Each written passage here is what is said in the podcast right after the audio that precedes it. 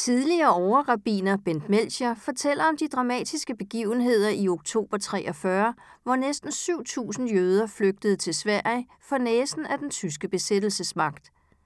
Bent Melcher fortæller om sin flugt i en tid, hvor 500 blev fanget og sendt i koncentrationslejre. I sit oplæg præsenterer den tidligere overrabiner også et historisk overblik over antisemitismen fra et personligt begrundet had til en først religiøst og senere racistisk motiveret forfølgelse. Endelig diskuterer Bent Melcher, hvordan det står til med tolerancen i Danmark i dag. Har vi bevaret ånden fra 1943, hvor almindelige danskere hjalp jøderne på flugt? Og hvordan ser vi i dag på dem, der er anderledes eller har en anden kultur eller religion? Bent Melcher besøgte Københavns Hovedbibliotek i forbindelse med Auschwitz-dagen – der er Danmarks minde- og mærkedag for ofre for holocaust og andre folkedrab. Bibliotekar Margit Bjerre introducerer og byder velkommen. Ja, god eftermiddag og hjertelig velkommen her til Københavns Hovedbibliotek. Og en særlig velkomst skal lyde til Bent Melchior, fordi du vil komme og holde foredrag her i dag. Med det her arrangement i dag, så vil vi gerne være med til at markere Auschwitz-dagen – Auschwitz-dagen, det er Danmarks officielle mærke- og mindedag for ofre for holocaust og andre folkedrab. Jeg vil gøre opmærksom på, at Bent Melchior har tilladt, at vi optager arrangementet her. Det vil derfor i løbet af på torsdag udkomme som en podcast, som I kan hente på bibliotekets hjemmeside. Ja, øh, spørgsmål til Bent Velkær er I velkommen til at stille, men øh, helst når foredraget er overstået. Tak. Ja, jeg siger også god eftermiddag eller god aften. Jeg vil gerne sige, at jeg til start med øh, har rejst mig op, øh, hvad der ikke passer mine ben alt for godt. Øh, men øh, jeg kan godt lide at se de mennesker, jeg taler til. Så nu ser vi, hvor længe det varer, men der står et par stole heroppe, hvis det skulle være sådan, at jeg føler trang til at sidde ned, så må I undskylde mig. Så skal det ikke være for at være uhøflig. Smerte er jo noget underligt noget. Der er folk, der skærer sig i fingeren og siger, uh, ja, det gør ondt. Uh, det bløder. Uh, det er næsten som en omskærelse. Uh, jamen det er jo forfærdeligt.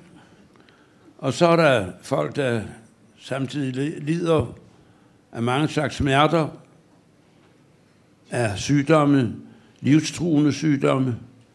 Og hvordan sammenligner jeg den, der har skåret sig i fingeren, med den, der ligger på et øh, sygeleje? Smerte kan ikke sammenlignes. Den, der har ondt, synes, at det, der gør ondt, det er det centrale i tilværelsen. Og når jeg starter på den måde, så er det fordi, jeg vil sige, at forfølgelser indtil folkemord er svære at sammenligne. Hvad er det værste folkemord? Hvad er det næst værste? Er det antallet af døde? Hvordan måler vi de lidelser, der har været før de døde? Hvordan kan vi overhovedet ytre os om den situation? Jeg har hørt talrige beretninger, det er I formodentlig også, fra korsetlejre. Har jeg nogensinde virkelig kunnet forestille mig, hvad det vil sige at være der? Og være i den sindstilstand, og i den forfærdelige usikkerhed, om jeg overhovedet oplever den næste time, end sige den næste dag. Så når jeg nu siger holocaust, er alle folkemords moder, så er det selvfølgelig også en løs påstand. Men man må konstatere, at det i hvert fald hører til de forfærdeligste kapitler i menneskehedens historie. Og Holocaust er i virkeligheden jo ikke et jødisk privilegium, hvis jeg må sige det på den manier. Holocaust var noget, der ramte meget bredere fordi nazisme er en så forfærdelig ideologi, at den jo rammer over det hele. det var jo et meget lille mindretal af menneskeheden, som ifølge nazismen overhovedet var mennesker. Det var arierne, gamle europæere, eller folk med europæisk afstamning. De kunne så regne som mennesker. Alle de andre var så måske til en eller anden nytte for menneskene, men i virkeligheden var de altså undermennesker i bedste fald. Og en mand, som virkelig gjorde en livsindsats for at finde frem til nogle af de skyldige, Simon Wiesenthal, han insisterede altid på, når han talte om de 6 millioner jøder, der omkom øh, under holocaust, øh, at konstatere, at der faktisk døde lige så mange ikke-jøder under holocaust. Øh, er cigøjnernes eller romaernes, som man i dag siger, romaernes holocaust værre eller lige så streng som jødernes? Igen, så hvordan måler vi det? Men øh, vi skal altså i dag tale om den positive side, for det er jo altid de overlevende, der fortæller historien. Og de overlevende, de har jo altså noget positivt at fortælle, i hvert fald ud fra deres egen erfaring, så har de jo netop overlevet. Vi skal tale om den danske side af, af oplevelsen under besættelsen, under 2. verdenskrig. Og en af de fordele, der er ved at blive så gammel, som jeg er blevet, er jo, at man kan huske noget af det, der skete før øh, alle de andre blev født. Og derfor øh, så øh, bliver jeg jo sådan visse steder opfattet som et eller andet oldtidsminde. Øh, og, og det er jo nok også rigtigt. Men øh, det har altså sine fordele. Der er endda kultur, øh, hvor man øh, har respekt for de gamle. Øh, I Bibelen står der, at du skal rejse dig for de grå hår. Øh, og, og, og noget af det, folk faktisk gør, det er, hvis man kommer ind i en bus eller øh, tog, så, så, så rejser de sig faktisk for de grå hår. Men jeg har en øh, veninde, som er vokset op til dels i Mellemøsten, og, og hun synes altså, det er forfærdeligt, hvis jeg står i kø i et supermarked, tænker folk ikke giver plads for en gammel mand. Men øh, jeg er altså tilfreds med, at jeg er blevet gammel, og jeg stadigvæk kan huske. Og jeg husker den dag, da vores skolebestyrer på den jødiske skole i København, øh, han hed Harry Piler, øh, han øh, kom ind i vores klasse en fredag midt i en time og fortalte, at nu var verdenskrigen brudt ud. Tyskerne var gået ind i Polen fra den ene side, Sovjet var gået ind fra den anden side. Og aftalen mellem de to udenrigsministre, Ribbentrop og Molotov, blev iværksat. Og det vidste alle, at det ville udløse øh, en verdenskrig.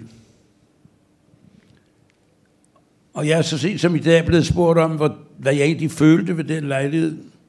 Det er svært at definere. Jeg følte på en vis måde, at der var stort mørke foran mig. Og så følte jeg vel sådan, som de fleste danskere følte, at gudskelov, så var vi jo ikke en del af det. Danmark var kommet igennem Første Verdenskrig som såkaldt neutralt land. Og vi troede, vi håbede, at hvis der skulle komme en ny krig, så ville vi igen kunne dukke hovederne og gemme os for de værste af redslerne. Og det troede vi på. Vi havde været artige børn. Vi havde ikke protesteret imod det, der foregik lige uden for vores egne vinduer. Det vil sige lige syd for vores grænse i Tyskland. Vi havde klappet af olympiaden i 1936, som var en stor propagandaforestilling for nazismen. Vi havde klappet af de nye autobahn der blev anlagt. Var det ikke dygtigt, var det ikke flot. Og vi øh, så billeder af marcherende herrer, der hejlede for en her af Hitler, øh, uden at vi egentlig sagde et muk. Min egen familie havde jo i nogle år haft bopæl i Tyskland. Ja, jeg er født i Tyskland, fordi min far havde taget embede. Der er ikke så mange rabinerjobs i Danmark. Så når først de er besat, så kan man ikke sidde og vente på, hvornår der bliver et ledigt igen, hvis man skal brødføde en familie i hvert fald. Så min far havde altså måttet drage tilbage til Tyskland, hvor han havde studeret. Og vi havde fulgt min... Jeg var for lille til det, Jeg følte ret meget, men vi havde fulgt nazismens vækst. Min far vidste måske bedre end de fleste danskere i dengang, hvad nazisme egentlig stod for. Og han rejste rundt i landet og holdt foredrag, men det var ikke rigtig populært at sige noget dårligt. Danmark var hunderede for tyskerne. Vi havde fået klø i 1864, og vi stod til en ny omgang klø, hvis vi begyndte at være sådan at vi provokerede dem. Så vi havde sluttet ikke angrebspagt med Tyskland, som om vi havde planer om at angribe. Og vi havde ikke bare ikke oprustet, vi havde nærmest nedrustet. Og når vi øh, øh, har et slogan, der hedder aldrig mere end 9. april, og det er der helt i orden, det var selvfølgelig en skammens dag. Men det var ikke den dag, skammen blev skabt. Det var årene forud, hvis vi skulle have gjort modstand mod en tysk invasion, ja, så skulle vi sandelig have noget at gøre modstand med. Vi skulle have købt våben, vi skulle have trænet med nye våben, men det havde vi altså afholdt os fra. Og så lå vi, som der var rigt. Og så fik vi alligevel en aftale med tyskerne. Der blev indgået en aftale med den danske regering og besættelsesmagten som gav os en vis form for selvstyre. Der var stadig en dansk regering. Der var stadig dansk politi. Der var stadig danske retsalle. Og man kan spørge, hvorfor gik tyskerne ind på det? Og så meget ligger nok i, at vi var et godt landbrugsland dengang. Vi producerede en masse fødevarer. Og der er dem, der vurderer, at det var helt op til 10 procent at den mad, der blev spist i Tyskland, som kom fra Danmark, det er en stor portion. Og derfor var tyskerne interesserede i, at der skulle være ro og stille her. Og indgik en aftale, som blandt andet indeholdt en paragraf om, at danske jøder var almindelige danske borgere, der skulle blive behandlet på lige fod med andre borgere. Vi skulle ikke have særlove, eller Nürnberg-lovene, hvor man regulerede, hvad jøder måtte og, ikke, måtte, og ikke mindst, hvad man måtte gøre med og over for jøder. Og vi skulle ikke have krystalnat. Nej, de danske jøder fik lov at fortsætte deres tilværelse, øh, som om de var helt normale. Det var vi vel egentlig også. Øh, vi, øh, vi var integreret. Jeg husker en situation, hvor jeg var nede og lege. Jeg var 10 år, da 2. verdenskrig brød ud. Der kunne man gå ned og lege på gaden, for der var ikke så mange biler dengang. Og da krigen brød ud, så var der heller ikke noget brændstof at køre med. Så det var ikke så farligt at være på gaden. Og der kom en af mine legekammerater og sagde, at min far siger, at din far er jyde. Og, og jeg svarede, jamen, øh, det er sådan set rigtigt, for min far var faktisk født i Fredericia.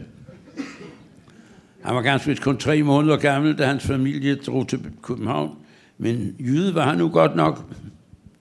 Og det var først, da jeg kom op til min far og sagde, at det ikke underligt, at Jensen ved, at du er født i Fredericia. at, at min far lå og sagde, ah, at mund han sagde, mund han sagde jyde. Han sagde nok, han sagde nok jøde. Men for den dreng der var, var jøde og jøde, det, det spiller ikke nogen forskel. Alright, vi gik i søndagstøjet om lørdagen. Det var måske lidt ejendomligt, men øh, det kunne man jo leve med. Så vi var almindelige borgere. Og vi havde altså i besættelsens første tid to jødiske skoler, en drengeskole og en pigeskole dengang. Vi havde en synagoge herovre på den anden side af gaden, hvor vi befinder os, som var i funktion. Vi havde kulturaftener i den jødiske menighed. Der var visse ting, vi ikke gjorde. Vi skulle holde lav profil. Ikke mere noget jødisk månedsblad. Ikke mere end Markus Melchior, der rejste rundt på de danske højskoler og fortalte, hvad nazismen var for noget. Øh, det blev lukket af. Men ellers havde vi altså en tilværelse, der var ja, på lige fod med vores medborgere. Og det gik godt i tre og halvt år. I en periode, hvor modstandskampen voksede sig stærkere i Danmark, lidt efter lidt. Modstandskamp, der angreb institutioner, der på en eller anden måde arbejdede for den tyske krigstjeneste. Fabrikker, der producerede noget, man kunne bruge i den tyske her. Jernbaneskinner, hvor man transporterede tyske soldater og forsyninger op gennem Jylland til Frederikshavn og derfra videre til Norge, hvor man jo skulle have forsyningslinjerne just af den vej. Sådanne aktioner blev der lavet. Men hvis vi skal være ærlige over for historien, så må vi sige, at sabotørerne var ikke populære i Danmark. Okay, vi var klar over, at vi måske også skulle bidrage på en eller anden måde til at få nedkæmpet denne forfærdelige ideologi. Men altså ligefrem begynde at bombe, det sagde jo bang. Og, og, og det var, det var mørkets gerninger. Nej, altså øh, et øh, kongemærke i knaphullet, så viste man, at man var god dansker, og man var på den rigtige side. Eller man deltog i altsang. Ja, der var endda noget, der hed algang. Gik 10 kilometer, så fik man et mærke, og så var man god dansker. Øh, sådan noget, det, det, det, det, det, det, kunne vi, det, kunne, det kunne danskerne lide. Men folk, der gik rundt og, og havde noget med eksplosive stoffer at gøre, det var ikke godt. Faktisk øh, var der så en sabotageaktion, som gjorde sabotagen populær. Og den husker jeg meget godt, fordi jeg boede faktisk mindre end 100 meter fra, hvor det foregik. Det er den bygning, der hedder Forum, foran på Frederiksberg. Og der foregik der dengang, som i dag, udstillinger, og der var sportsstævner, boksekampe. Øh, der var endda nogle bokser, der var, der, der var jødisk herkomst. Der var seks dages løb i forum. Men tyskerne beslaglagde forum for at lave kaserne. Og mens man var ved at indrette den kaserne, det var altså tidligt i august 43, så øh, en skønne dag, og det var en skøn dag, det var solskin og varmt i august, og der kom der tre mænd slæbende på en ølkasse, satte midt på gulvet i den her kæmpe lokale, og sagde til arbejderne, klokken er 12, I skal til frokost. Og så gik arbejderne til frokost, og to minutter efter, så sagde det faktisk bang. Og så var der ikke mere noget forum. Forum var bygget og er igen genopbygget af noget meget let materiale. Så der skulle ikke alt for meget kraft på det der øh, til at øh, fjerne materialerne og efterlade sådan et skelet af stål. Og det synes danskerne var sjovt. Det foregik jo ved højlys dag. Det var noget med en ølkasse, der var involveret. Øh, der var ikke nogen, der havde fået en splint i fingeren. Og tyskerne var blevet til krig. Øh, så der var en folkevandring for at se det der, der var tilbage af forum, øh, som var enorm. Og tyskerne blev rasende. Og de erklærede, på grund af den sabotage og andre aktioner, at Danmark nu skulle indføre dødsstraf. Og det kunne den danske regering ikke gå med til. Og det ultimatum udløb den 29. august, og den danske regering trak sig tilbage, og vi fik ikke mere nogen regering. Det er et paradoks, at nordmændene, der kæmpede så bragt, at de endte med at få en quisling-regering, mens Danmark altså endte i den noget bedre situation, at vi fik slet ingen regering. Der blev regeret lidt alligevel fra ministerierne, og der var nogle departementchefer, der overtog styret på en vis måde. Men en regering havde vi ikke mere. Vi fik undtagelsestilstand den 29. august. Og aftalen fra april 1940 var havnet i papirkålen. Og det vil sige, at den beskyttelse, som de danske jøder havde nyt i tre halvt år, den faldt bort. Og Werner Best, den øverste embedsmand i det tyske koloni i Danmark, telegraferede til Berlin, at nu var vejen fri for, at man gjorde det i Danmark, som man havde gjort i alle de andre europæiske lande, som tyskerne i mellemtiden havde erobret, nemlig at gå i gang med de danske jøder. Og der kom hurtigt svar fra Berlin. Gå i gang. Vi sender forstærkninger til Gestapo, det tyske politi, og se at få jøderne deporteret. Der kom to skibe til Københavns Havn, og man fik alle adresser på jøderne i Danmark. Det var dagligt, at vi havde rygter om nu og det og nu det. Og det var et spørgsmål om, der udbrød panik, som tyskerne kunne anvende som undskyldning for at internere danske jøder. Men dagene og ugerne gik, og der var uro i den tyske lejr.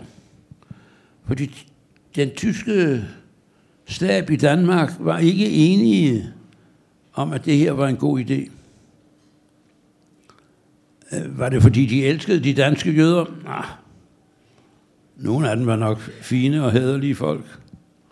Men øh, frem for alt havde de det motiv, at det at være stationeret i Danmark som tysk soldat, det var jo som at vinde i lotteriet.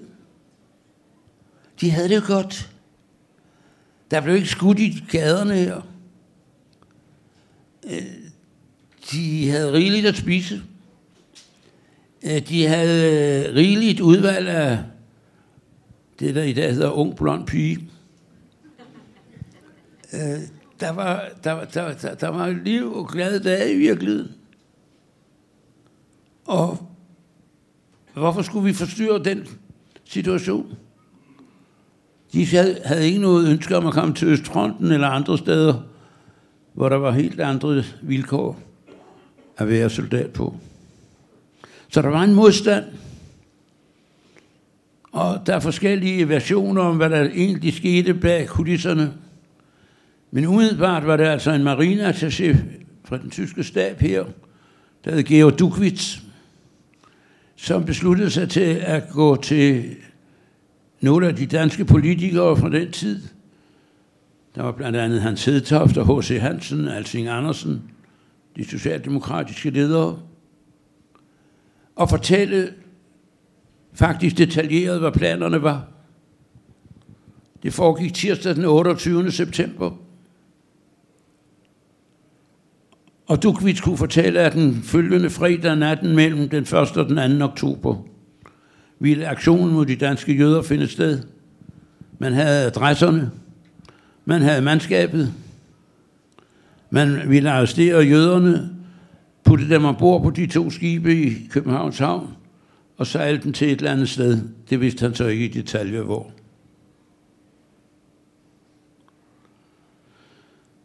Og den besked skulle jo gives videre. Så det var vist Hedtoft, der selv tog til den daværende formand for den jødiske menighed, C.P. Henriques, så mødte ham hans forklaring med, det er løgn. Man ville ikke tro, at det kunne ske i Danmark. Af en eller anden grund mente man, at Danmark var så specielt, at det, der var sket i alle andre lande, kunne ikke ske i Danmark.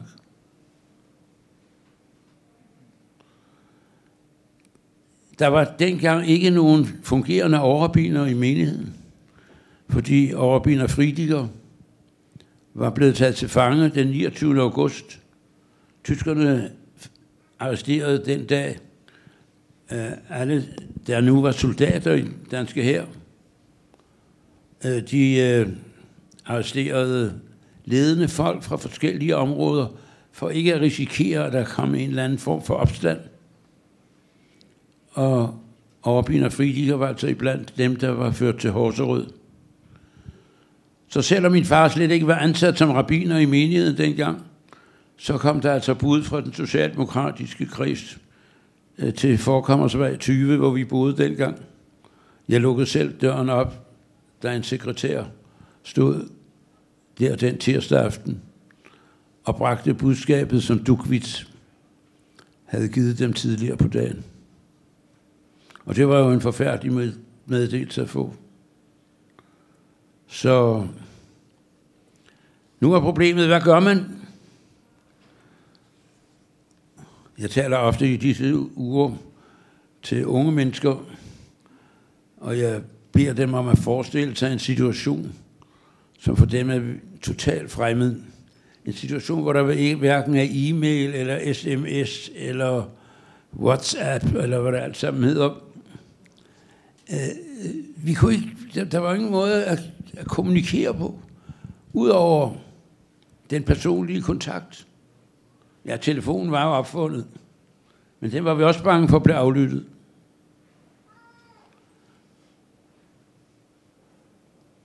Det var så til, til en vis grad et held, at vi øh, stod over for en af de store helligdage i den jødiske kalender, det jødiske nytår.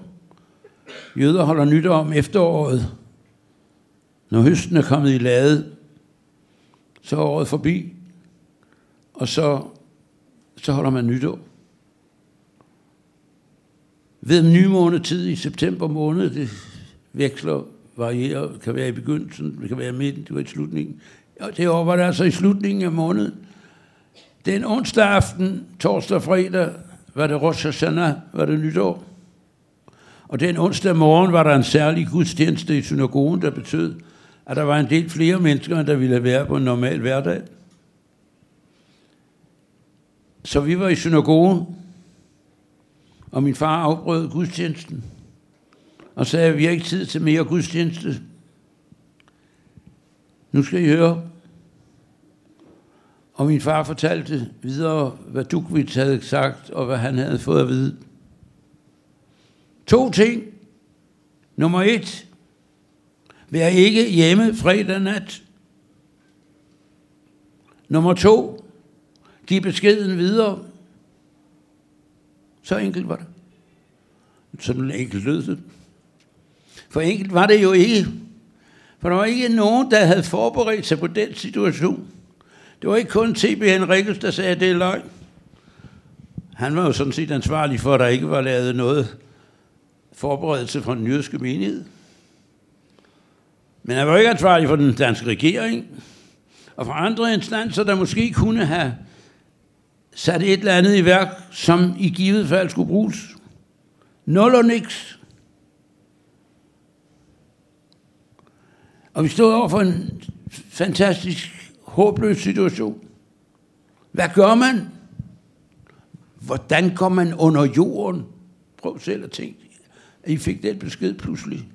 Gå under jorden. Hvor, hvor, hvor, hvor er under jorden henne? Og hvem skal hjælpe dig? Og der var det, og det er så egentlig virkeligheden, øh, det som Danmark er blevet berømt for at der var rejst sig en folkestemning, som var så overvældende, at der ikke er set noget tilsvarende, i hvert fald ikke i jødernes historie. Og danskerne gjorde, hvad de er bedst til. Hvad er danskerne bedst til? Jeg kan fortælle jer, at jeg har indimellem skulle holde foredrag om, hvad det vil sige at være dansk. Da jeg første gang havde sagt ja til det, så tænkte jeg, at det finder jeg nok ud af, når jeg kommer så langt, at jeg skal holde det der foredrag. Jo nærmere vi kom til datoen, hvor jeg skulle holde foredraget, des mere nervøs blev jeg, for jeg kunne ikke finde ud af, hvad det vil sige at være dansk. Jeg spurgte familie og venner. De sagde øh, øh, øh. Jeg fik ikke noget ud af det med I mellemtiden har jeg altså holdt foredraget nogle gange. Og en af de ting, som det er specielt for danske, hvor vi, som vi, hvor vi er gode, det er, at vi er gode til at improvisere. Vi er ikke gode til at gå i takt. Vi er gode til at organisere. Det er derfor, vores naboer har lavet Volvo i Sverige og Folkevogn i Tyskland. Og Danmark har lavet Ellerter. Det, det, det er ikke rigtig vores stil. Men når det gælder om at improvisere, så bliver vi for eksempel europamester i fodbold. Det var på et tidspunkt, hvor Danmark slet ikke skulle have spillet med, og hvor vores spillere blev indkaldt så sent, at der var slet ikke tid til at lave systemer og alt det der. Vi er ikke gode til alt det der systemvæsen. Lad os da gå ud og spille fodbold, når det er morsomt at spille. Og så har vi en chance, hvis sådan noget skulle opstå en gang til. Men i hvert fald improviserede man i 1943. Hver familie, hver person skulle finde ud af for sig selv. Sammen med de mennesker, man eventuelt kendte i samfundet. Hvordan gør man? Hvad tør man? Vidende at tyskerne skød folk, der hjalp jøder på flugt i andre lande.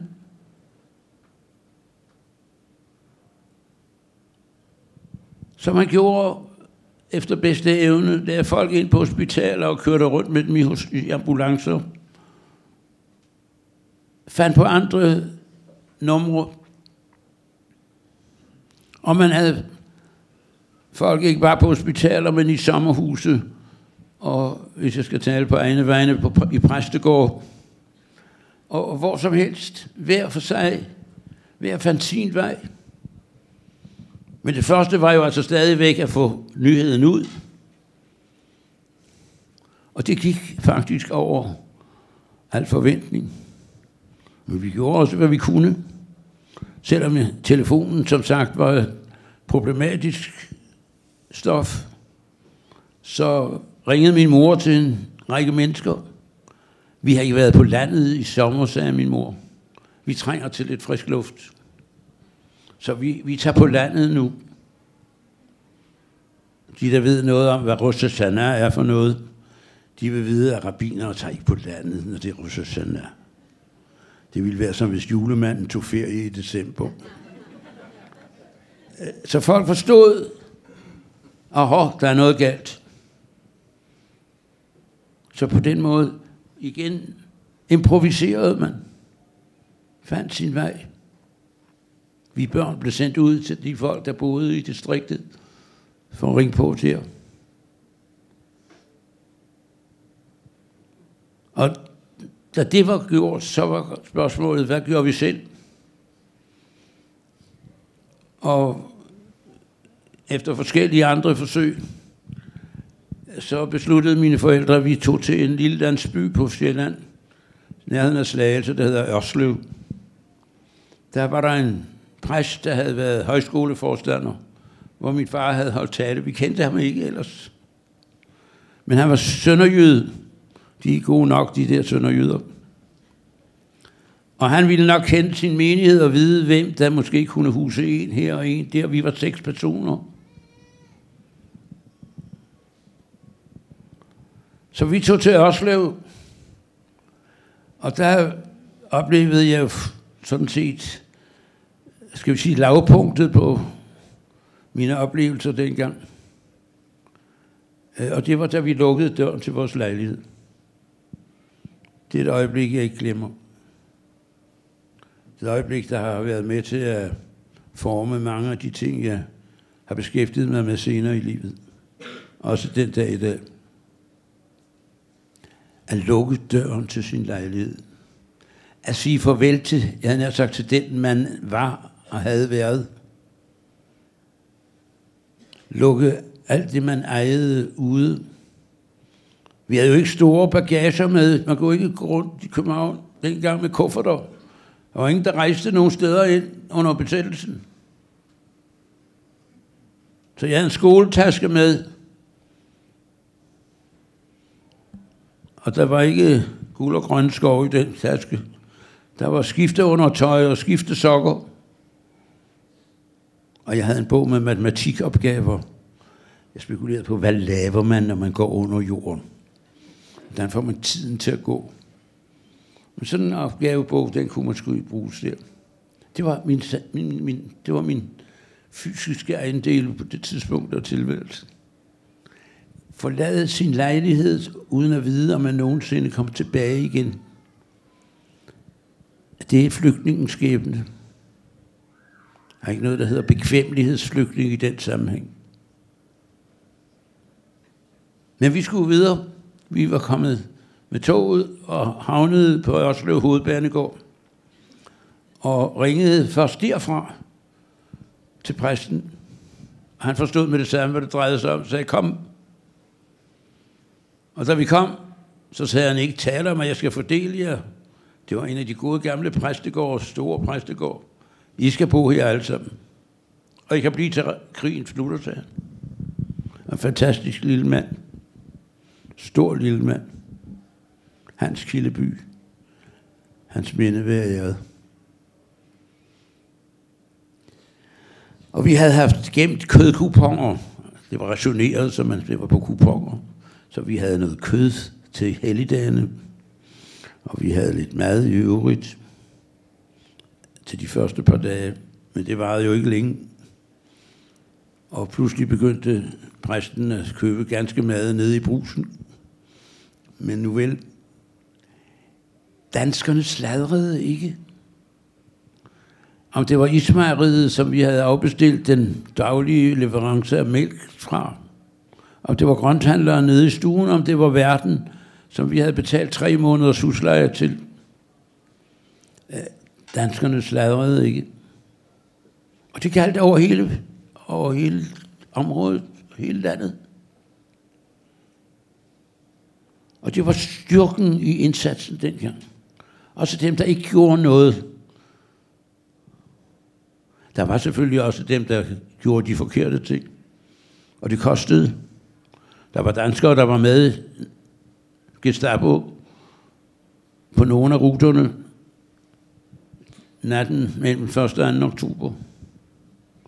Og det var en dansker, der sladrede til tyskerne, der over 80 20 jøder blev holdt skjult på Gilleleje kirkeloft og blev arresteret og kom til, til Theresienstadt. I alt kom næsten 500 jøder til Theresienstadt. Og det var en katastrofe for hver en. Men samtidig var det jo en fiasko for tyskerne. For der var altså over 7.000, som de ikke fik fat på. Og de 500 i Theresienstadt blev ikke glemt af Danmark. Og som det eneste land i verden, lykkedes det danskerne at forhandle med tyskerne, så at Røde Kors, Dansk Røde Kors, fik lov at sætte madpakker til de danske fanger i koncentrationslejrene. Eksisterer ikke nogen steder ellers. Og igen spørger man, hvorfor gjorde de det? Jeg, jeg tror igen, at det skyldtes maden, vi sendte ned til Tyskland. Det gjorde det ikke morsomt at være i terroriststat, men det gjorde, at de overlevede, de fleste. De fleste af dem, der døde i terroriststat, døde inden madpakkeordningen kom i stand. Jeg har jo haft listerne øh, i min embeds øh, medfører øh, om, hvornår hvem døde. Og af de cirka 50 øh, af de danske jøder, der kom til Theresienstadt, der ikke kom med hjem, var nogle af 40 allerede døde inden den 1. marts 44. Og så kom madpakkerne. Så det var en, en fantastisk indsats, en vigtig indsats. Men vi skulle videre på vores færd. Mine forældre var lidt langsomme til at beslutte, at vi skulle forsøge at komme til Sverige. Der var i mellemtiden jo sket det, at, at der var næsten en armada af både af alle slags, der krydsede Øresund og bragte jøder i sikkerhed til Sverige. Oppe ved Helsingør var vejen jo den korteste. Man kunne på cirka en times tid håbe at nå frem til sikkerheden. Men efter aktionen på Gilleleje Kirkeloft, så erklærede modstandsbevægelsen, at disse ruter var nu farlige. Gestapo havde styrket deres overvågning oppe i Nordsjælland. Og de anbefalede, at man i stedet for at tage derop, tog sydpå. Det var en langt længere rejse. Det var ikke mere Øresund, det var Østersø. Men hvis det var sikrere, så var sikkerhed jo på førstepladsen af det, man dengang oplevede. Så vi sagde ja til at tage sydpå. Vi kom til Falster. Nykøbing Falster. Og, og det skal jo gå frem i tilværelsen, så nu havde vi boet 10 dage på præstegården. Så vi kom altså til bispegården i Nykøbing. Jeg ser biskop Plum tage imod min far. Herligt, det skulle være fotograferet, men det gjorde man altså ikke på det tidspunkt. Og Plum øh, vidste, at det den aften, det var altså fredagen efter aktionen, øh, den 8. oktober, den aften, den fredag aften, var det ikke bare Shabbat, men det var Yom Kippur. Det var den store forsoningsdag. Blom var ikke rigtig klar over, hvad den store forsoningsdag sådan indebar. Så han spurgte min far, der er noget særligt, jeg skal forberede. Han havde 60 20 jøder i sit hus, i sin bispegård. 60. Og han ville have, at de jøder skulle altså ikke glemme, at de var jøder. Hvor andre steder kirkens folk mange gange misbrugte sådanne situationer til at overtale folk til at lade sig døbe så ville biskoppen i Danmark have, at de her jøder skulle sandelig holde jødedom. Og hvis han kunne gøre noget til det, så skulle de have mulighed for at gøre det. Det blev ikke så aktuelt, for om aftenen kom der så en flok taxaer og øh, hentede os ud til kysten. Østkysten af Falster, tre forskellige steder lå der både fiskerbåde, og ventede. Jeg må lige sætte en parentes ind her, for der er altså et ømt punkt, som jeg ikke vil undlade at, at røre ved. Øh, det er et øh, punkt, som er et problem for de fleste af os til hverdag. Men der var der altså en, et ømt punkt. Øh, det hedder penge. Det var ikke nødvendigvis gratis at komme til Sverige. Alle de folk, der var aktive til at gemme jøder, til at transportere jøder frem og tilbage og op og ned kysten, øh, de fik jeg aldrig øh, en femøre for det. Men dem, der sejlede over, øh, var der et antal i hvert fald, som lod sig betale. De erklærede, at hvis de mistede deres båd, så mistede de deres levevej, så det var en slags bådforsikring. Men det var dyre både, kan jeg godt sige. Det var, det var ganske mange penge. Det varierede fra sted til sted. Men jeg kan altså fortælle jer, at der hvor vi kommer over, kostede en billet 1500 kroner. Og så vil jeg sige, at ja, livet er vel 1500 kroner værd, det kan du vel nok klare. Ja, det kommer an på, hvad det er for nogle kroner, vi taler om. Det var ikke 2019 kroner, men det var 1943 kroner. Og hvad var forskellen? Ja, der er jo mange sammenligninger i priser, vi kan have. Nogen konstaterer, at en flødebolle dengang kunne man få for 5 øre, så kan man sige, hvad koster en flødebolle i dag. Øh, men øh, jeg plejer at fortælle, at vi boede i en skøn seksværelses lejlighed foran på Frederiksberg, hjørnelejlighed. Og der var ingen centralvarme, det var der ikke så mange steder i 1943. Men det var en fantastisk lejlighed. Og hold jeg nu godt fast, når jeg fortæller jer, hvad vi betalte i husleje. 150 kroner om måneden. Så de 1500 kroner var 10 gange den månedlige husleje. Tænk på, hvad I betaler i husleje selv. Gang det med 10. Og vi var seks personer. Det var penge, vi aldrig havde været i nærheden af at se, fantasere om. Men min bror Arne tog faktisk ind til København og fik på en eller anden måde, jeg har aldrig helt fattet hvordan, men der var så nogle folk, der var velbeslået, som øh, på en eller anden måde lånte, forærede, jeg ved ikke, hvad det var, øh, pengene, så vi kunne lægge denne formue på bordet, da vi kom til Nykøbing. Ikke til biskoppen. han skulle ikke have betalt. Og så var vi altså ude ved bådene, og klokken var vel omkring syv om aftenen. Det var mørkt, det var oktober, 8. oktober. Og vi var blevet indstillet på at skulle sejle syv, måske helt op til otte timer. En lang sejltur, ikke under de mest bekvemme omstændigheder. Vi lå der, hvor sildene skulle have ligget.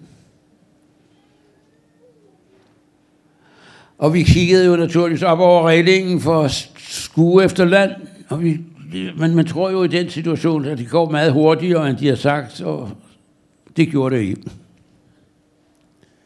Men faktisk, efter cirka godt og vel syv timer, omkring klokken halv tre om natten, så var det ikke Fatagom Morgana, men det var virkelig land. Der var endda et fyr, der kastede lys ud over vandet, og vi regnede med, at nu var vi hjemme. Men øh, fiskeren var ikke så hurtig. Han ville ikke tage ind på, til land. Han var bange for, at svenskerne ville tage hans båd. Så vi lå stille og ventede på, at det skulle lysne, og så skulle svenskerne sende nogle både ud, og de skulle så bringe os ind til land. Så der lå vi og vuggede, og hvis man har været ombord på en båd, der ikke sejler, så vil man vide, at den, øh, den er mere ubehagelig at være ombord på, end den, der sejler. Og de, der havde tilbøjelighed til søsyge, de, de blev søsyge. Men nu vel, tiden gik uendelig langsomt. Og jeg bad til vor herre, det gør jeg en gang imellem. Jeg bad til vor herre, at den der lyskejle fra fyret skulle fange os så vi ikke behøvede vente til det begyndte at blive lyst. De kunne sende både ud også i mørke. Men lyskejlen fangede os ikke. For her lyttede ikke på min bøn. Og så gik det altså om sider dog hen og blev begyndt at lysne. Og så var det, at vi kom ud fra den vanvittige situation, at det lysnede i den forkerte side. Og så vil jeg spørge, hvordan kan det lysne i den forkerte side? Ja, altså, øh, vi havde jo, selv jeg, der var forholdsvis ung, jeg var 14 år på det tidspunkt, jeg gik i det, der dengang hed 4. mellem, øh, der svarer til 9. klasse i dag. Og vi havde altså allerede lært, at Sverige ligger øst for Danmark. Og vi havde sandelig også lært, at i østen stiger solen op. Og derfor så skulle det jo lysne der, hvor landet var. Landet var her, og det lysnede her. Og enten havde solen besluttet sig til at stå op i vest, hvad der ikke var særligt sandsynligt, eller også var det land ikke Danmark, ikke Sverige, men det var faktisk Danmark. Og fyret var ikke Trelleborg fyr, som vi troede det var. Men det var gitterfyr. Og hvis vor herre havde hørt på mit bøn, så var det Gestapo, der var kommet ud og hentet os. Fiskeren, det fik vi så videre, hans søn, der var med ombord. Fiskeren havde aldrig været så langt ude på havet, at han ikke kunne se land. Han anede ikke, hvordan man navigerede. Han havde til lejligheden dog anskaffet sig et kompas, men han ikke, hvad han skulle bruge det til. Så han havde i praksis sejlet i en cirkel, og vi var nærmest der, hvor vi var startet om aftenen. Og, og ja, nu var gode råd dyre. Vi troede først, at han var forræder, men han var lige så bange som de mest bange blandt os. Og så sejlede vi efter solen. I retning af der, hvor solen stod op. Og håbede det bedste. Andet var der ikke at gøre. Østersøen er meget større, end I tror. Man kan altså godt sejle forbi Sverige.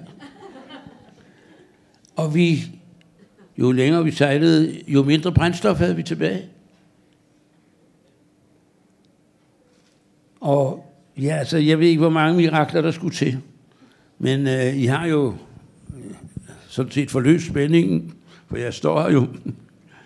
Øh, vi, øh, vi ramte Sverige. Et sted, hvor ingen andre havde ramt Sverige før.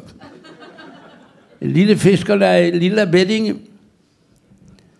Øh, der boede der en familie Persson. De havde en dreng, der hed Per Arne Persson. Han fyldte den 9. oktober 1943 6 år og havde i fødselsdagsgave fået en bold og, lå, og løb nede ved stranden og legede med sin bold, da han får øje på en lille båd langt ude på havet. Og det var ikke så almindeligt, det var jo, det var krigstider. Så han løber ind til farmand, som hedder Per Persson. De havde ikke meget fantasi med navne der. Og Per Persson, som er fisker, går ind til en kollega, og de starter hver deres båd og sejler ud til vores båd og siger velkommen til Sverige. Og det kan jeg sige, at det er til denne dag sød musik i mine ører. Det var fantastisk. Det var utroligt. Og vi kom op på land, og vi kom ind hos Persons, og for de voksne, det var ikke så interessant for mig dengang, for i voksne var der rigtig kaffe. Der var nogle af svenskerne, der ikke var glade for, at vi kom. For de sagde, dum danskerne, dum drikker vores kaffe. Ligesom folk i dag er bange for, det koster jo også noget, når der kommer flygtninge. Så skal vi lige frem undvære et eller andet. De regnede altså med, at deres kafferationeringer var blevet sat ned, for det skal der også være kaffe til danskerne. Men Nevermind Persson havde ikke de tanker. Og, og det var fantastisk. Og jeg kan sige, at kontakten til Persons har, har, har, har været levende til, ja, til den dag. Per Persson tilbød min far for at ære ham 50 kroner. Kære venner, det siger noget også om pengens værdi. 50 kroner var, var penge. For en familiefar til seks mennesker var 50 kroner penge. Min far sagde nej tak. Så startede der en debat. Det endte med, at min far sagde, at jeg er villig til at låne 50 kroner. Og så snart jeg får udbetalt første gang en månedsløn for hvad som helst, jeg ved ikke, hvad det bliver, så vil jeg komme og betale tilbage. Og det sagde Persson okay til. Så vi fik 50 svenske kroner. Vi var velhavende. Jeg kan fortælle, at historien går videre, for min far fik meget hurtigt arbejde som rabiner for de danske flygtninge. Faktisk den eneste gang i Danmarks historie, at der var en statsbetalt rabiner. Det var gesandskabet, det danske gesandskab i Stockholm, der ansatte ham og betalte ham. Det har ikke været hverken før eller siden. Men der faldt altså en månedsløn forholdsvis hurtigt. Og det første, min far gjorde, var at tage til Lilla Beddinge øh, for at opsøge øh, Per Persson og betale de 50 kroner. Og Per Persson sagde ikke tale om. Jeg har fået betalt de 50 kroner mange gange. Hvad vil sige, sagde mit far, jeg har ikke betalt noget som helst. Nej, sagde han så, men du er en lille mand. Jeg får betalt af vor herre. Den aften, I havde været her og var taget afsted, tog jeg ud og fiskede. Og jeg har aldrig i livet fået sådan en fangst, som jeg fik den nat. Det var vor herre, der sendte mig pengene. Jeg behøver ikke dine 50 kroner. Det var sådan den ånd, der herskede ganske mange steder. Så, så vi, vi var blevet luksusflygtninge i Sverige. Hvad vil sige luksusflygtninge? Ikke bekvemmelighedsflygtninge. Vi var flygtninge. Vi, vi vidste, hvad det vil sige at være flygtning. For de fleste mennesker betyder det at være Mr. Nobody eller Mrs. Nobody. Hvad man havde lavet tidligere, interesserede ikke nogen. Hvad man havde ejet tidligere, ejede man ikke mere. Men vi var luksusflygtninge, for vi vidste, at vi fik asyl. Den svenske regering havde udstedt en meddelelse om det. Vi kunne næsten forstå, hvad de sagde. Vi kendte klimaet. Og for sådan en som mig, ja, jeg fortsatte min skolegang. Ikke på en svensk skole, jeg gik sådan et par uger på Kristianstad, Tøgre, Almen og Læroværk. Og der var jeg ekstraordinære lærerjunge. Og jeg udnyttede det der ekstraordinære i højeste grad, så jeg blev væk fra de timer, jeg ikke brød mig om. Nej, der blev sandelig lavet dansk skole. Jeg kom til at gå på den danske skole i Lund med et øh, lærerensemble, som man kunne slikke sig om munden efter. I toppen vil jeg nok sige, øh, var sådan en mand, som hed Harald Bohr, som var professor ved Københavns Universitet. Bror til Nils. Ham havde jeg som matematiklærer i 1. G. Øh, det var noget, der ville noget. Han, han ville ikke noget. Han, han, han syntes, det var forfærdeligt at undervise os. Så han fandt også alle mulige undskyldninger for ikke at undervise os.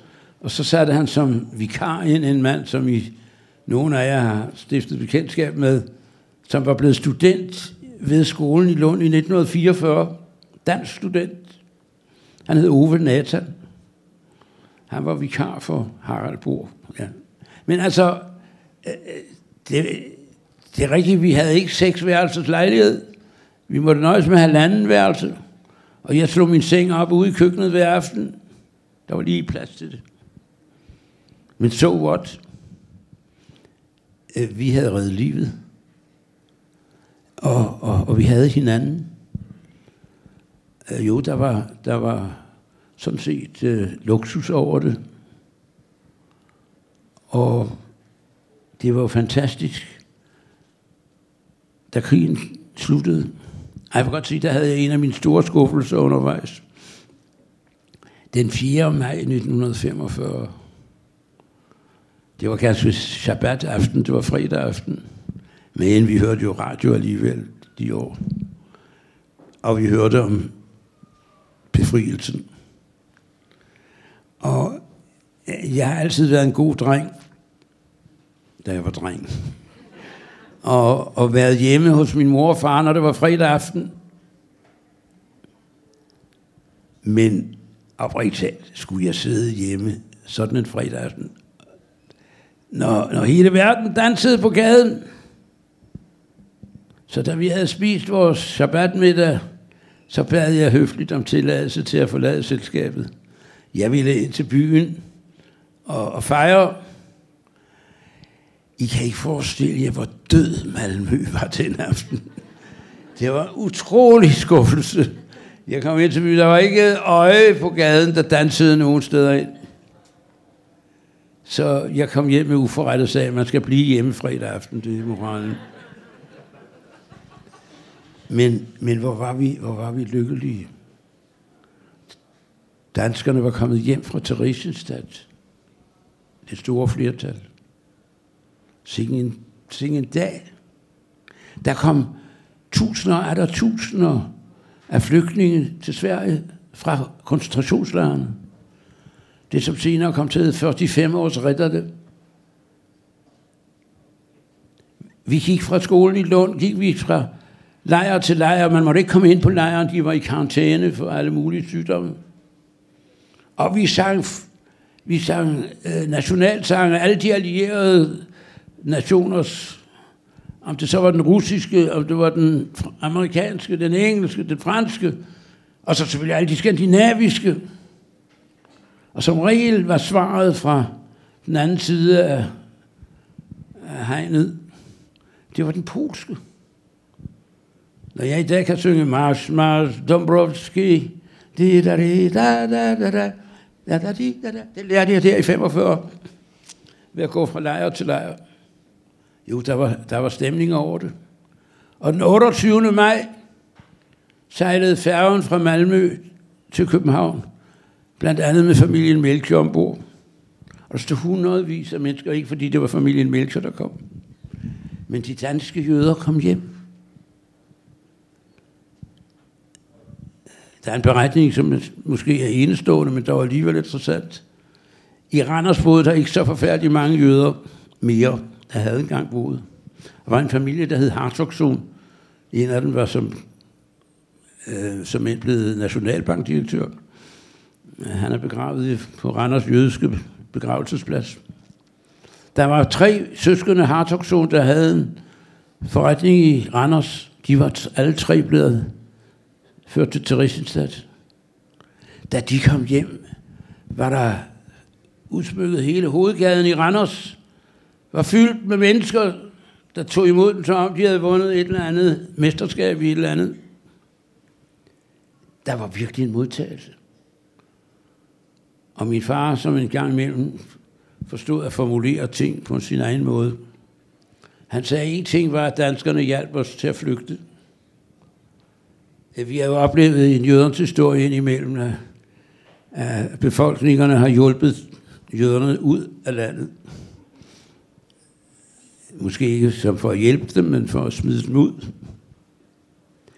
Men at de modtager dem igen, og modtager dem med, med, med kærlighed, med hjertelighed, det er enestående.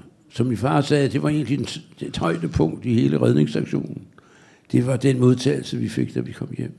Og dermed fik den triste historie uh, en uh, happy ending. Der var folk, der gik til. Der var modstandsfolk, der gik til. Hjælpere, som har fået alt for lidt, fordi vi anede jo ikke, hvem de var. Jo mindre vi vidste, des bedre, hvis nu det gik galt, og vi blev taget til fange. Så vi skylder utrolig meget tak der var nogle banditter, der skulle have været straffet, som måske ikke har fået nok straf. Men øh, historien om redningsaktionen, Øh, den, øh, den, den er blevet stående og er en vigtig, et vigtigt led i forståelsen af holocaust. Da man havde retssagen imod den mand, som hvis nogen var arkitekt af hele dette systematiserede morapparat, man satte op. Øh, herr Adolf Eichmann, da han stod for retten i Jerusalem, var min ældste bror, som slet ikke var med blandt os seks, han gik sin egne veje, han var allerede 21 dengang. Han boede i Jerusalem, og blev anklageren kaldt som vidne i sagen mod Eichmann. Og senere blev han spurgt, hvorfor kaldte du en mand fra Danmark som vidne? Ja, de blev jo netop ikke udryddet.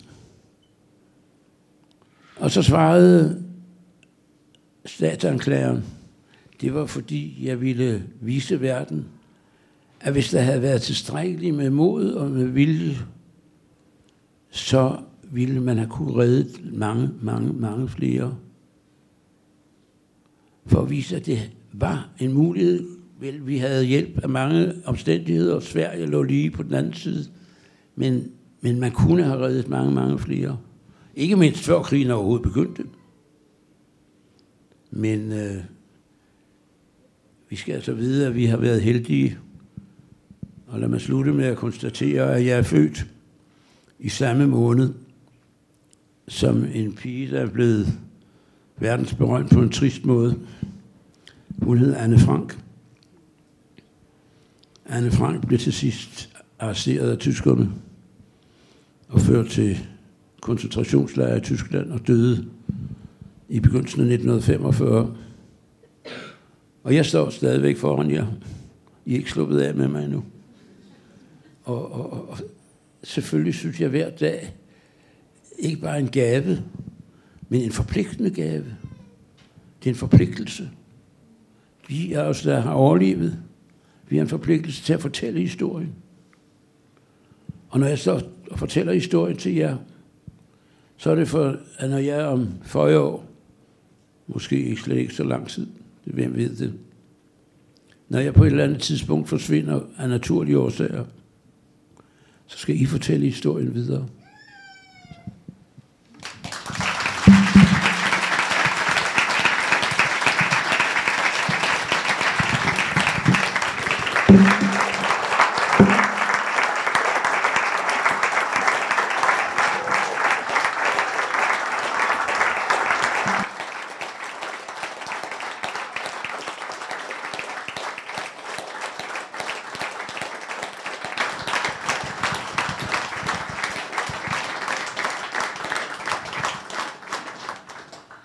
Tusind, tusind tak for en spændende beretning. Øh, er der nogen, der har spørgsmål til Bent Melchior? Så er der chancen nu. Man skal spørge, og vi får en højtaler, tak, det var godt. For jeg hører ikke så godt mere. Bent, øh, hvad skete der med jeres egen dele og, og jeres lejlighed, da I blev øh, kom til Sverige? Jeg ved, der, der er mange lejligheder og ejendele, der blev opbevaret. Men hvad skete der med jeres?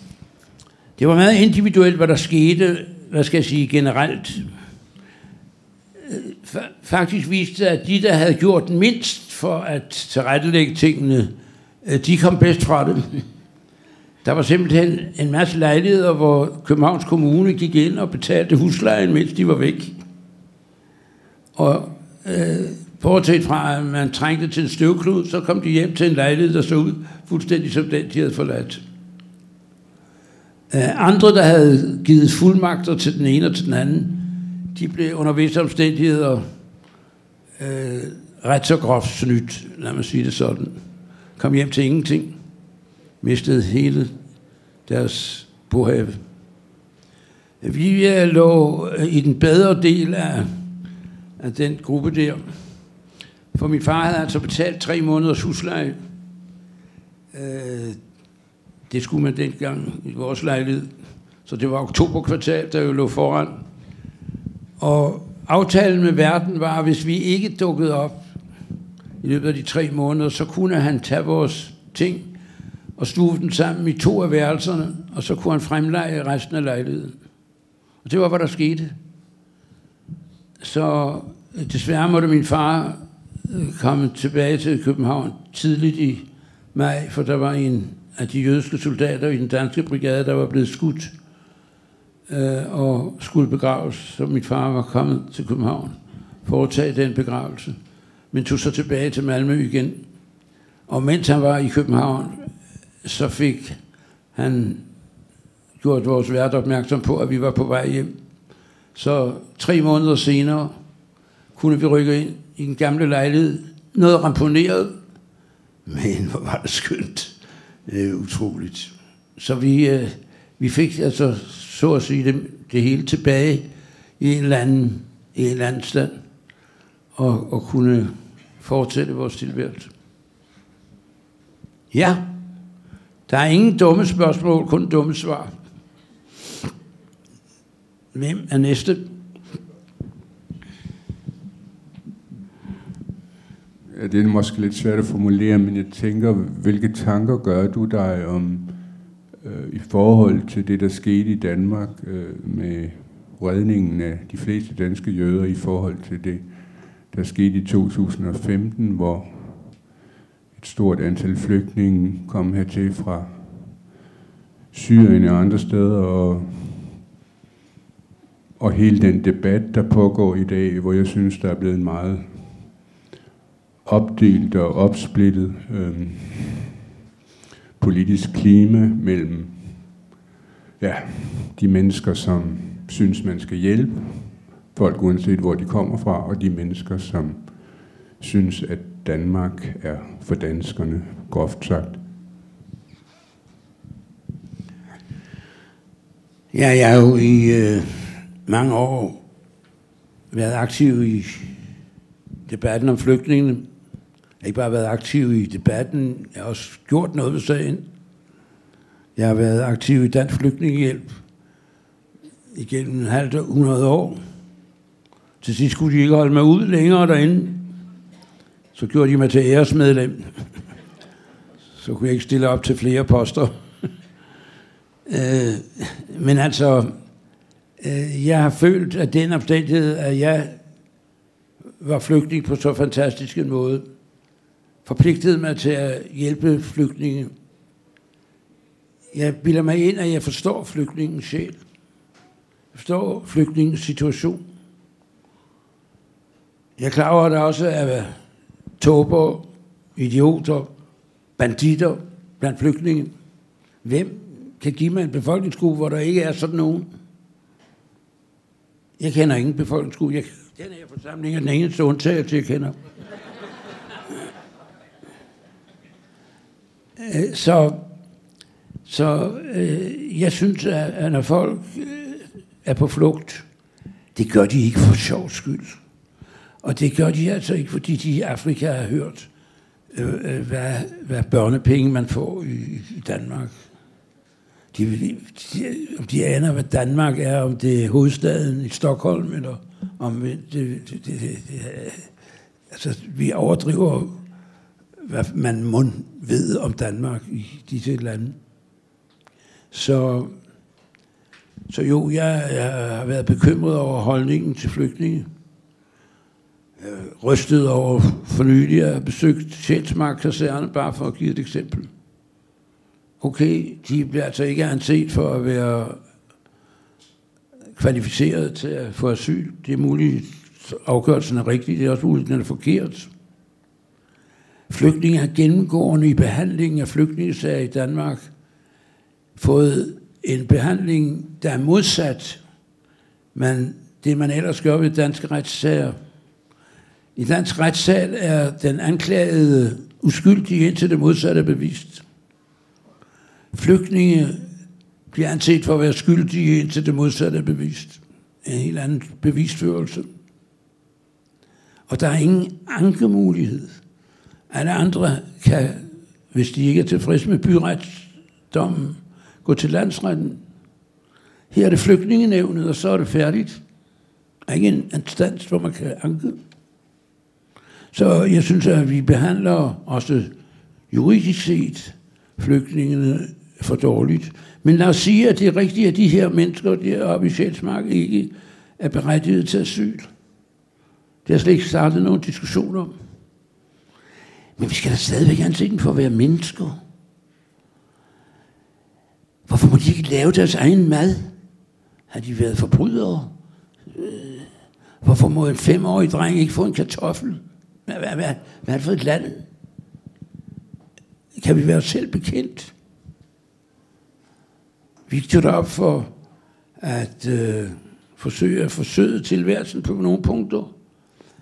At lave en anden form for underholdning. Vi ville lave koncerter, vi havde folk, musikere, der ville stille op frivilligt og lave koncert op for disse mennesker. Hvad skal de med koncert? var svaret. Ja, måske skulle de få tid til at gå. Måske skulle de få lov til at få deres tanker til at tænke på noget andet. Nej. Okay, vi har, fået, vi har fået sat noget i gang. Vi har fået sat nogle aktiviteter for børnene i gang. Der er malere, der, der giver ugentlig undervisning til børnene i at tegne og male. Øh, der er musikere, Goldsmiths øh, Musikakademi, øh, der tager der op to gange om ugen og underviser børnene i at spille musik. Øh, små, små ting, men ting, der dog viser dem, at de ikke er totalt forladt.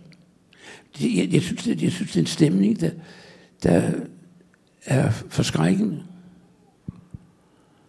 Jeg tror ikke, at det er den danske folkesjæl, der reagerer på den måde. Folk har spurgt mig, hvis det vanvittige skulle ske, at der skulle komme jødeforfølgelser i Danmark. Tror du, du vil blive hjulpet igen? Og så kan I kalde mig naiv. Jeg er ikke noget som helst imod. Men det tror jeg. Jeg vil gerne sige, at da vi havde den for mig katastrofale oplevelse, at Dan Usan blev dræbt herover på den anden side af gaden, øh, så skulle jeg på et tidspunkt være til stede der og modtage en delegation, der kom for at vise deres solidaritet med os fra Frankrig dengang. Og jeg stod der for øh, ret så lang tid her i Krystalgade. Der kom en strøm af mennesker med en lille buket i hånden. Og gik hen og lagde buketten der ved det sted, hvor Dan var blevet skudt. Og stod og reflekterede et par minutter, og så gik de. Det var ikke noget, hallo, jeg, jeg har I set, jeg har, I set, jeg har lagt buket, hurra. Nej, det var inderligt, det var personligt. Og jeg tænkte mig selv, det var sådan nogle mennesker, der redde os i 43. Øh, og og jeg, ja, altså, jeg ved godt, at man laver stor blæst af, at antallet af antisemitiske oplevelser er steget, jeg tror, fra 18 til 23 eller sådan noget. Hvad, hvad, hvad, hvad er det for noget at tælle? 1823. Øh, altså, hvis en mand står på gaden og råber efter mig jødesvin, det er ikke fordi, der er nogen, der har gjort det for nylig, men altså, øh, det er jo sådan noget, det bliver noteret som et antisemitisk tilfælde. Og han kan råbe det fem gange i løbet af året, så er der allerede de fem af de 23 gange gået. Øh, den antisemitisme, der findes, jo, der findes antisemitter. Jeg er ikke, jeg er ikke heller så naiv, at jeg ikke tror, der findes antisemitter. Danmark selvfølgelig gør der det. Men der findes ikke en bevægelse, der på nogen måde er folkelig. Og, og, og hvis almindelige mennesker møder noget af det der, så ryster de på hovedet. Okay, vi behøver ikke straks øh, gå i en eller anden form for holdning, hvor vi siger, kom an, og, og, og, og vi er parat til at dø for sagen. Altså, det er vi jo ikke ude, gudskelov. Men, men øh, jeg kan kun sige, at jeg behøver jo ikke have kalot på for at gå ned og Nørrebrogade og blive genkendt som jøde. Det klarer de også uden kalot.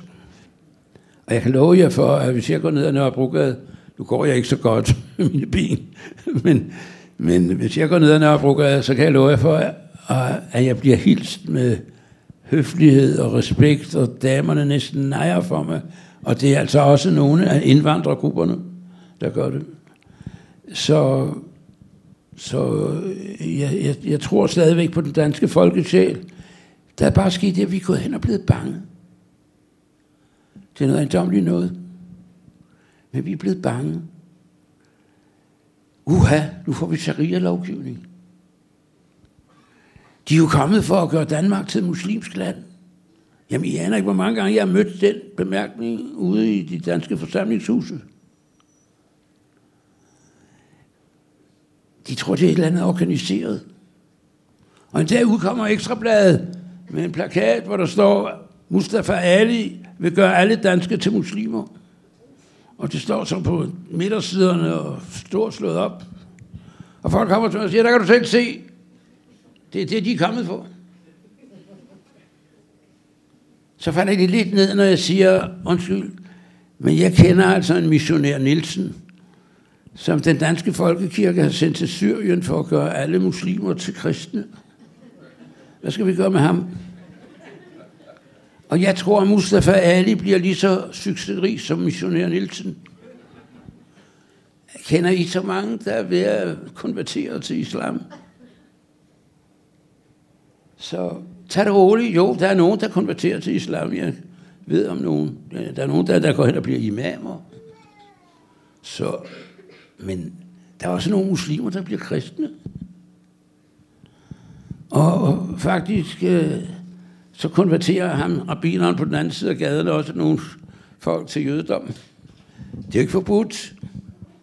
Men det er jo, det er jo småting. Det er jo ikke noget at være bange for. Så øh, for øjeblikket arbejder jeg på nogle projekter, hvor vi forsøger, at kristne og, og, og muslimer møder hinanden. Børn. Muslimske skoler møder ikke-muslimske skolebørn. Og de bliver venner i løbet af no time, de to timers aktiviteter, og så kender de pludselig hinanden, har udvekslet e-mailadresser og hvad ved jeg. Og så kommer, så kommer, så kommer den virkelige tortur. Så møder øh, min veninde Øslem og jeg op og holder hver sit foredrag for den. De er tvangsindlagt.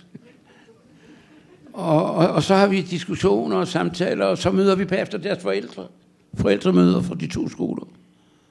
Og de opdager pludselig, at de har slet ikke horn i panden, de andre. De er måske slet ikke så slemme, som vi troede. Det, det, altså det, det er den vej, vi efter min mening skal gå, når vi skal integrere.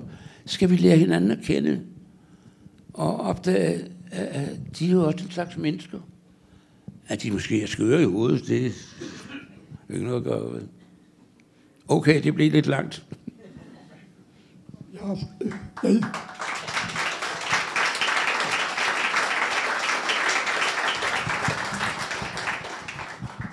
øh, jeg, vil, jeg vil spørge dig om, efter krigen er sluttet, og I kom tilbage til Danmark, har I hørt noget fra regeringens Jeg kan, jeg kan ikke rigtig forstå, hvad du siger. Kom lidt nærmere. Har, I- har I hørt noget fra regeringens side, Folketinget, med hensyn for eksempel med jeres udgifter? Bliver de, bliver de Nu refunderet? er der jo forklare mig, hvad han siger. Blev jeres udgifter, Udgift. blev jeres udgifter refunderet efter krigen? Nej. Altså, øh, altså vi, øh, vi, havde, vi, vi havde reddet livet. Og talt, hvis I tror, vi forsøgte at efterforske den der fisker, som jo faktisk var totalt ansvarsløs. Han satte dog 19 menneskers liv på spil øh, ved sin tåbelighed. Ah, altså, det, det, vi skulle ikke have noget opgør. Vi, vi takkede for, at vi havde overlevet. Og, og heller ikke økonomisk Øh, havde vi noget at klage over. Der var jo mange, der var blevet hjulpet. Jeg vil gerne understrege, at der var ikke en eneste flygtning, der blev efterladt på strandkanten, fordi der ikke var blevet betalt. Det er meget vigtigt at, at, at have i erindring. Så, så nej, øh,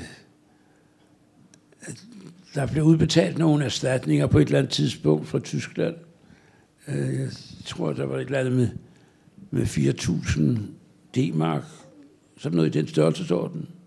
For dem, der levede så længe, inden de fik det udbetalt. De gik i gang med de udbetalinger. Øh, men det var ikke noget, der interesserede os i den forstand. Øh, og, og de folk, der var kommet til Theresienstadt, har fået nogle erstatninger. Men øh, jo ikke noget, igen, der stod i forhold til, til lidelserne. Og så har vi lige et sidste spørgsmål herover. Øhm, jeg er desværre kommet lidt sent, øh, for jeg ved, at han er god at høre på, ham Bent Melcher. Øh, jeg har et lille spørgsmål, så jeg er jo så i tvivl om, om du overhovedet har snakket om. Øh, for noget tid siden døde der en israelsk forfatter, der hedder Amos Os. Os. Han havde så en holdning om en tostatsløsning, og det vil jeg bare gerne høre din mening om. For jeg synes, det er relevant. Jeg synes ikke, at vi skal have den holdning sendt bare flere flygtninge. De skal helst kunne løse det derude, fordi vi egentlig også har vores problemer at, at tage fat i. Ja, Det er en lidt omvendt. jeg vil gerne sige, at øh, jeg ved ikke, om I har tid til cirka en times tid, vil det i hvert fald tage mig at øh, tale om konflikten i Mellemøsten. Men, øh, men lad, mig, lad, mig, lad mig tage dit, jeg tager dit spørgsmål alvorligt, og det er selvfølgelig et dybt væsentligt spørgsmål, uanset om man så også er levende eller død, så er det noget, der optager mange af os.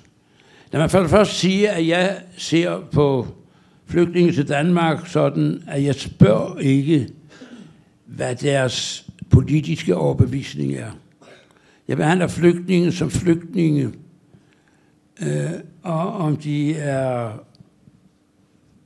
prosemitiske, eller måske endda antisemitiske, om de er øh, af den ene tro eller den anden tro, øh, det er ikke afgørende for mig. Jeg har været med til at være talsmand for palæstinensiske flygtninge, der blev øh, holdt i sikkerhed, en slags sikkerhed, i en kirke i København.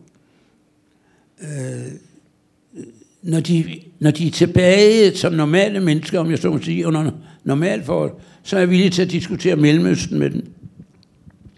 Og jeg vil prøve at være, at være færre over for dem. Jeg vil lytte til, hvad de har for argumenter.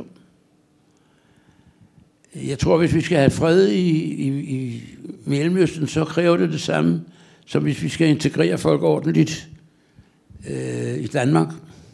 Vi skal konfrontere dem, der er uenige med hinanden. Øh, de såkaldte pro-palæstinensere skal møde dem, der er pro-israelere. Vi skal begynde at snakke sammen.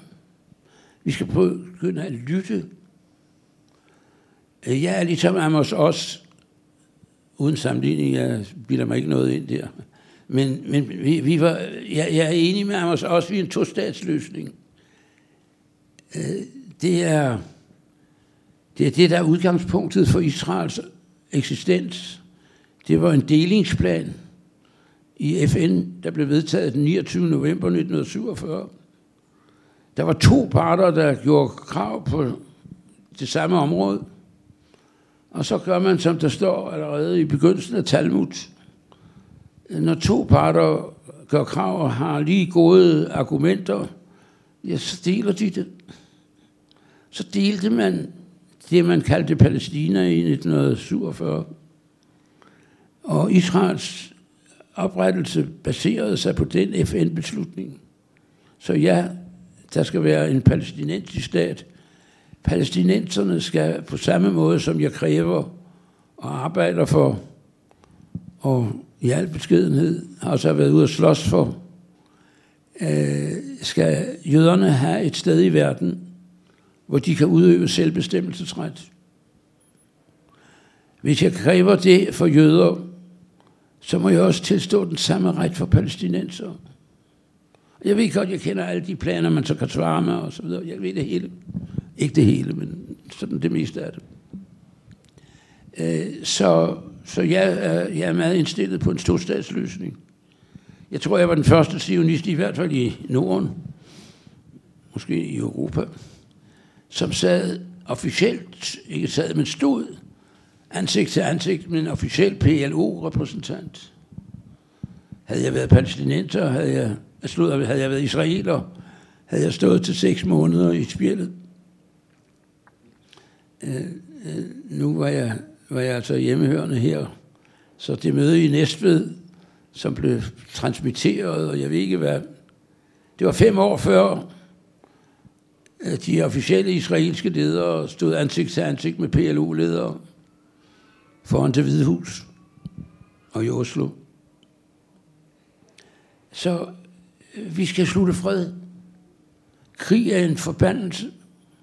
Jeg har været i krig.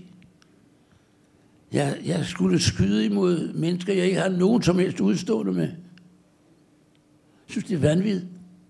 Send folk ud og gøre den slags ting. Så jeg, jeg, jeg, hvis man kan være voldsom som fredsaktivist, så er jeg det. Øh, jeg har en af mine drenge siddende her, han kan, han kan bevidne, at jeg forbød alt krigslegetøj. Jeg har på en eller anden måde kun fået drenge, så det var aktuelt. Øh, men De griner lidt af mig i dag, siger, at jeg var lidt for konsekvent til at smide sådan noget ud. Men øh, jeg tror, de har lært, at krig er noget modbydeligt noget. Jeg har oplevet folk, der kom til krigen og spurgte mig, er det spændende?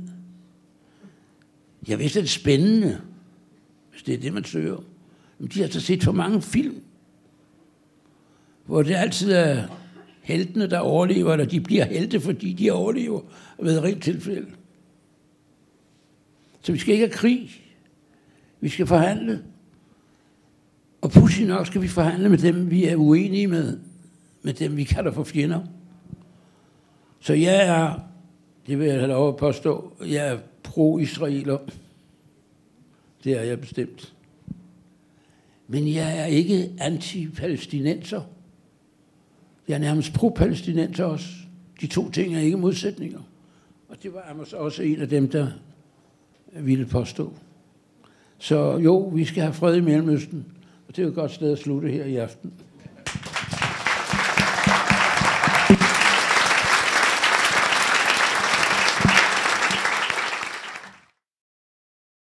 Du har lyttet til en podcast fra Københavns Biblioteker. Du kan finde flere podcast på bibliotek.kk.dk-lyd. Eller skriv månedens forfatter i søgefeltet i iTunes, din podcast-app eller på Spotify.